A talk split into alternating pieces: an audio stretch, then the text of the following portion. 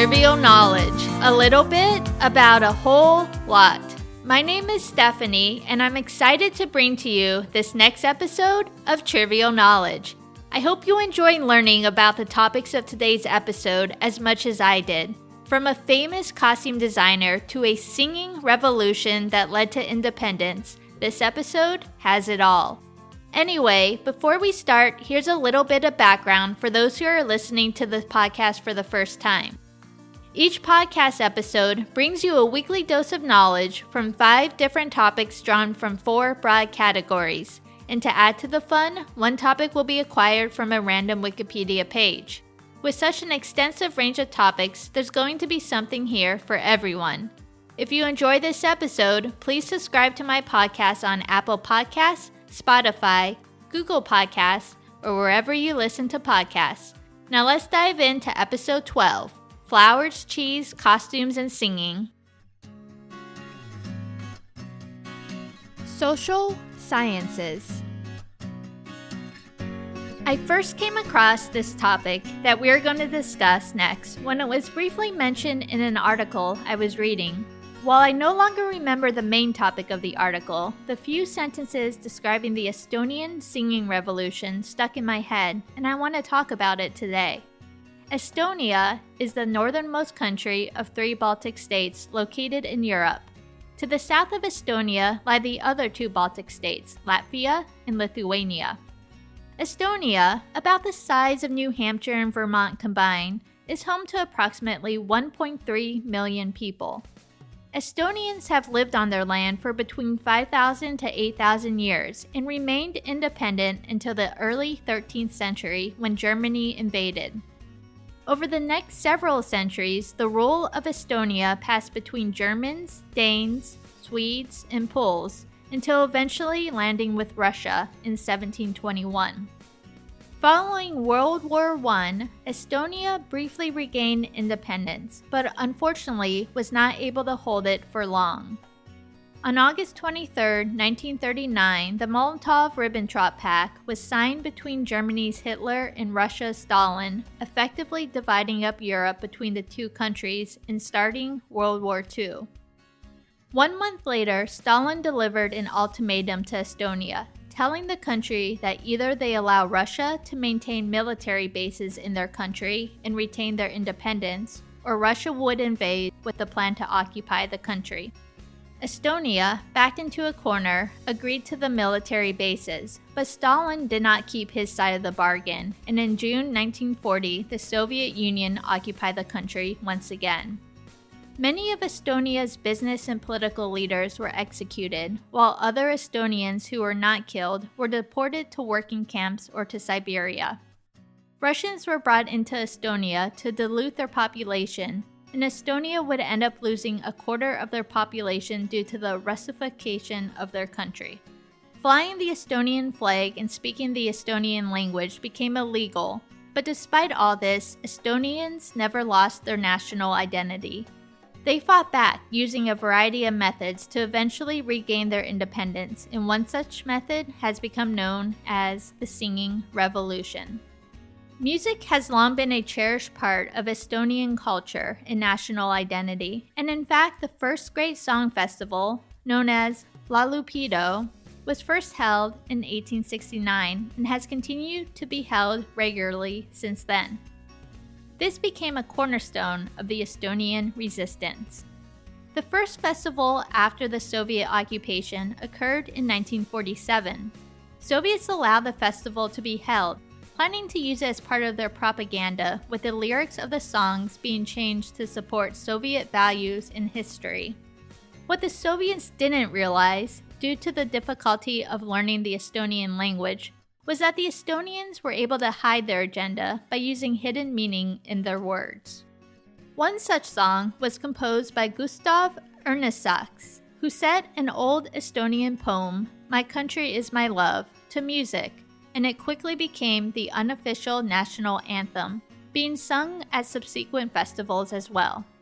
While song helped Estonians maintain their national identity, the singing revolution truly took hold in the late 1980s. In 1985, Mikhail Gorbachev became the leader of the Soviet Union, and announced new policies, including greater political openness. With these changes, Estonians began to test their limits, starting with a protest over phosphorite mines that the Russians had planned to build in Estonia despite the environmental concerns. The Estonians were successful in their protests, and the construction of the mines was stopped. In 1988, three large music festivals took place in Estonia and would become the heart of the revolution. The first, a pop music festival, took place in May, where four songs written by Alo Mattiisen, a leader of the independence movement, were highlighted at the festival. One month later, in June, Medieval City Days was held, where 100,000 Estonians gathered for five nights of singing protest songs. Then on September 11, 1988, a festival was held at the Song Festival grounds outside Tallinn, bringing 300,000 people, or over 20% of the population, to the grounds.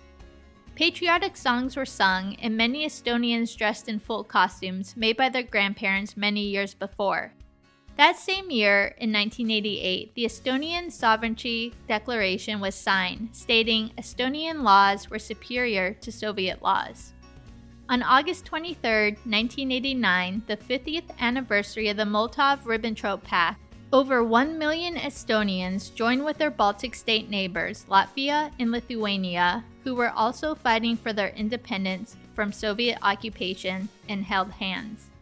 They created a human chain that stretched over 360 miles or 600 kilometers through the country's capitals of Tallinn, Riga, and Vilnius and sang patriotic songs together. On August 20th, 1991, Estonians declared their independence from the Soviet Union.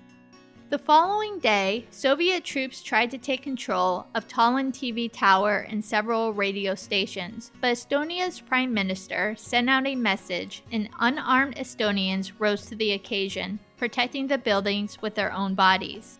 The Soviet troops backed off and would soon recognize Estonia's independence. Since the success of the Singing Revolution, the Republic of Estonia has become a member of both the European Union and NATO, and in 2011 adopted the euro currency. For those who would like to learn more about the Singing Revolution, a documentary film was made in 2006 called The Singing Revolution and has won several awards, including Best Documentary at the 2007 Savannah Film Festival.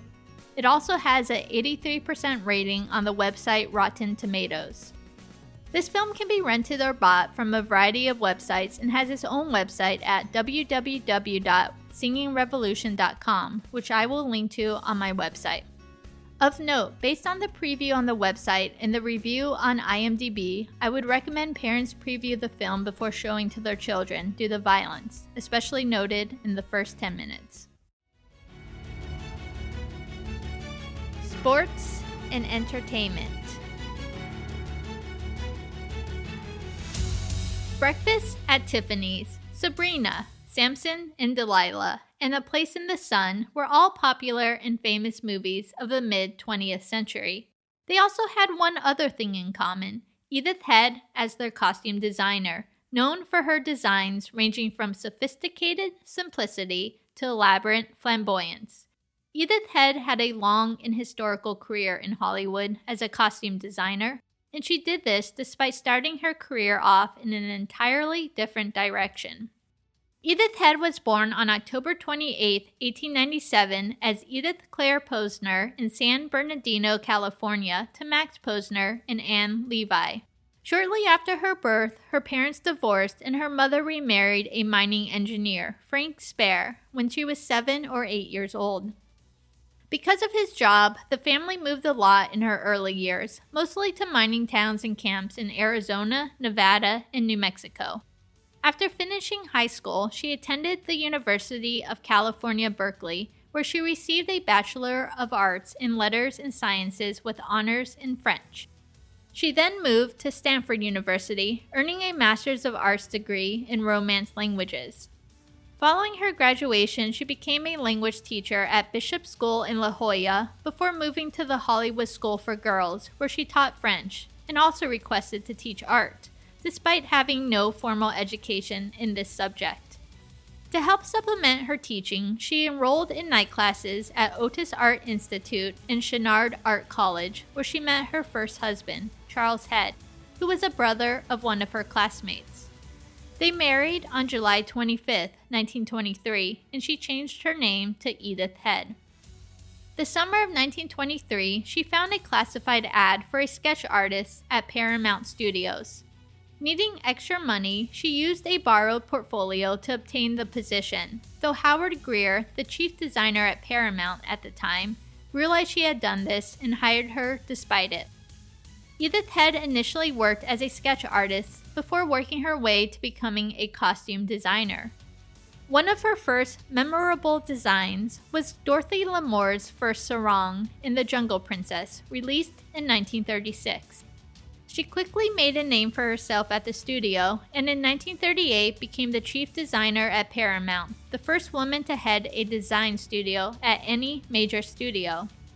That same year, she divorced her husband, though remained known as Edith Head professionally. In 1940, she remarried to Bill Ihnen, a famous set designer at Paramount. Her design started gaining national publicity, including the mink lined gown she designed for Ginger Rogers in Lady in the Dark, released in 1944. She was the favorite costume designer for the leading female stars of the 1940s and 1950s, including Grace Kelly, Audrey Hepburn, and Elizabeth Taylor, not only for her incredible costumes, but also for her willingness to consult and work in collaboration with the actors. In 1949, the Academy Award for Costume Design was created, and Edith Head would be nominated for the award 35 times, winning it a record 8 times. Her design style was even noticed by the United States Coast Guard, who asked her to design new uniforms for the women of the Coast Guard, for which she received a Meritorious Public Service Award. She worked for Paramount Studios until 1967, when at 70 years old, she joined Universal Pictures after an invitation from Alfred Hitchcock, who she had worked with when he was at Paramount. She remained there until her death at 83 years old on October 24, 1981, from myelofibrosis myeloid, a rare disease of the bone marrow. Her legend lives on, and in 2003, the United States Postal Service issued a stamp honoring Head as part of a series commemorating behind the camera people on movies. She also has a star on Hollywood Boulevard, located at 6504 Hollywood Boulevard. Some people believe that her personal style of two piece suits, bangs, and large glasses was also the inspiration for Edna Mode in the Pixar movie The Incredibles. If you would like to see the costumes from the movies she worked on, I have links on my website to an Elle article and an article from the Cut website that have many pictures to view of her fabulous designs. Science and Technology Architecture has always interested me, and at one point in my life, I wanted to become an architect. Now I live out those dreams by carelessly building houses in The Sims. Whenever I travel, my favorite types of pictures to take are of unique architectural designs, and while I have not had the opportunity to see the building we are going to discuss today, you can definitely say it's been uniquely designed. The Lotus Temple is located in New Delhi, India, and is one of the eight continental Baha'i houses of worship located around the world that celebrate the Baha'i faith. The temple opened to the public in December 1986, and its unique design brings over 10,000 visitors a day to its 26 acres of land. Canadian architect Arthur Erickson describes this project on the Baha'i House of Worship website as one of the most remarkable achievements of our time, proving that the drive and vision of spirit can achieve miracles. Upon the decision to create a new house of worship in New Delhi, India, the Universal House of Justice, which is the international governing body of the Baha'i faith, sent out a request to architects worldwide asking them to submit their designs. At the end of the interviews, Fariborz Sahba was chosen to design the house of worship. Sahba was born in Mashhad, Iran, and his dream of becoming an architect started at the age of five when his mother told him stories of the first Baha'i house of worship in Iran. He finished his schooling, completing a master's degree in architecture in 1972 from Tehran University, and now lives between Canada and the United States. After being selected as the architect, Sahba traveled throughout India to learn more about Indian architecture to help him design the temple. During his travels, he met with an Indian Baha'i friend, Mr. Kamruddin Bardar, who was the first to mention using the lotus flower as the inspiration to build the temple. In his own words, quoted from the Baha'i House of Worship website, he says on finalizing the design inspiration the deep respect for the lotus spontaneously evoked in Indian hearts everywhere, and their loving attachment to the sacred flower convinced me to end my search for further ideas for the design. Sahba designed the building to look like a half open lotus flower floating on water. With the design of the building complete, the truly hard work began, as the design had to be converted into geometrical shapes that could be expressed in mathematical equations for structural analysis and to complete the engineering drawings. The geometry to achieve this was so complex it took two and a half years to complete. Sahba stayed on as project manager, and Flint and Neill Limited, now called COWI, were the consulting structural engineers. Once this was finished, construction began on April 21, 1980, and was completed on December 21, 1986, taking a total of six years and eight months to complete. The temple was constructed by ECC Construction Group. For those who are interested in knowing exactly how the construction was completed, I have linked a PDF called Architectural Blossoming of the Lotus by S. Naharoy from the Baha'i House of Worship website to my website at www.trivialknowledgepodcast.com. Upon completion, the temple consists of 27 petals or leaves separated into nine groups of three to make a nine sided circular lotus. The outermost leaves open outward and cover the nine entrances to the temple, the middle set of leaves open inward and protect the outer halls, while the innermost set of leaves form the main structure that houses the central hall. The lotus was designed so that the entire structure acts like a skylight, so natural light passes through into the interior. The plants or leaves are made of concrete slabs covered by marble that was obtained from Greece before being sent to Italy to be cut to size and shape. Once the marble arrived on site, Carpenters, who had learned the art of marble fixing within a few weeks, completed the work of attaching the marble to the concrete slabs. Because the top of the lotus is half open, a glass and steel skylight was created to protect it from the rain. The central hall, with a 40 meter high ceiling, is located in the center of the lotus and can hold 2,500 people. Its floor is made of marble, and there are no pictures, statues, altars, or platforms inside. People of all religions are allowed to worship in the central hall of prayer, but no sermons or ritualistic ceremonies are allowed. On the outside are nine poles representing the floating leaves of the lotus, and they also help cool the air that passes over them, which is another unique function of the temple. Because the cost of using air conditioning to keep the temple cool would have been tremendously expensive, it was designed so that natural ventilation could be used. This is how it works, in Sahba's own words from the Baha'i House of Worship website. It is based upon the results of smoke tests, which were performed in the Imperial College of London on a model of the temple. The results demonstrated that with openings in the basement and at the top, the building would act like a chimney, drawing up warm air from within the hall and expelling it through the top of the dome. Thus, constant drafts of cold air passing over the poles and through the basement flow in the hall and out through the opening at the top. The Lotus Temple and its architect, Sahba, have won many awards for its design. One of the biggest was awarded in 2000 when Sahba won the Globe Art Academy 2000 award for, in quotes, the magnitude of the service of this Taj Mahal of the 20th century in promoting the unity and harmony of people of all nations, religions, and social strata to an extent unsurpassed by any other architectural monument worldwide. Geography and World Culture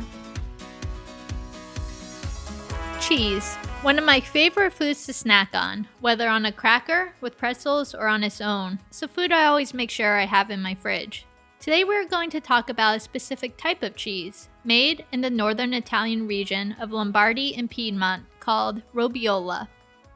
Robiola, an ancient cheese, is a soft ripened cheese with a texture similar to brie. There are several different types of Robiola cheese, but they are all made with some combination of cows, goats, and or sheep milk. The milk can either be pasteurized or raw. The cheese is believed to get its name from the Latin word rubere, which means ruddy, due to the reddish color in its seasoned rind.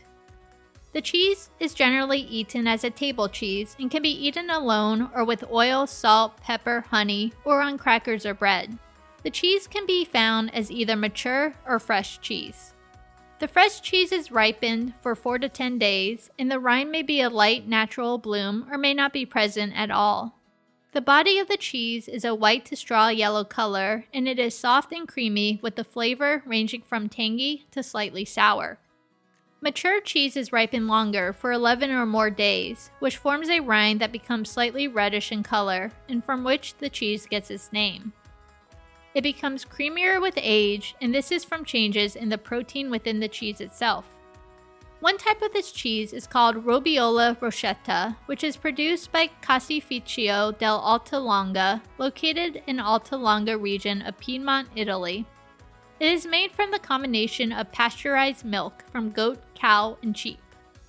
The edible rind is the color of brain coral, while the cheese itself is an off white. It has a buttery, tangy, nutty taste, with the taste becoming more robust the longer it is aged, which is typically for less than one month. Another popular Robiola cheese is called La Tour, also produced by Caseificio dell'Alta Langa in Piedmont, Italy. Many cheese aficionados describe it as an earthier, funkier brie. The La Tour has a soft, moist, edible rind and is also known as a bloomy rind cheese, which refers to the bloom of good bacteria, which helps create its delicious rind. It also is made of the combination of cow, goat, and sheep's milk, which is then lightly pasteurized at low temperatures, allowing for natural microbes to boost its final flavor. The curds are placed in molds, which are drained under their own weight, which creates a higher moisture, fragile cheese. The cheese is then aged for 10 to 15 days. This cheese, like other robiolas, are best eaten fresh at room temperature. It can be refrigerated for several weeks, but the flavor will become more robust the longer it is aged. One last type of robiola that we will discuss today, also produced at Caseificio del Alta Langa, is called Robiola Bosina. This cheese is known as a due latte as it is only produced from two milks, a mixture of sheep and cows. It has a thin, white, edible crust, and the longer it ages, the more creamy it becomes. It has a slight buttery taste, a little like mushrooms, with a sweet aftertaste. For those interested in trying to make robiola cheese on their own, I have added a link on my website to a recipe from the New England Cheese Making Supply Company.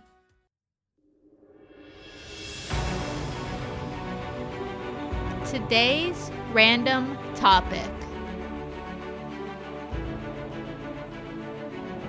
For today's random Wikipedia page, we are going to travel to County Clare, Ireland, to visit a limestone cave called Doolin Cave, best known for its great stalactite. The cave was first discovered in 1952 by two members of the Craven Pothole Club, a caving club from the Yorkshire Dales. J.M. Dickinson and Brian Varley were with a group of about 12 men visiting the area the cave was located in, known as the Burren, when they decided to explore a cliff face that the group had found earlier. They noticed that a small stream disappeared underneath a large cliff, and the two men followed the water, crawling for approximately 500 meters before reaching the cave's main chamber. According to the Doolin Cave website, the men describe the main cave as, in quotes, Scrambling over boulders, we stood speechless in a large chamber of ample width, length, and impressive height. As our lamp circled this great hall, we picked out a gigantic stalactite, certainly over 30 feet in length, the only formation in the chamber, and set proudly in the very center. It is really majestic and poised, like the veritable sword of Damocles. With our headlamps inadequately floodlighting this huge formation, we tiptoed, believe it or not, to the bottom of the chamber, not daring to speak lest the vibration of the first voices ever to sound in this hall since the beginning of time should cause it to shatter.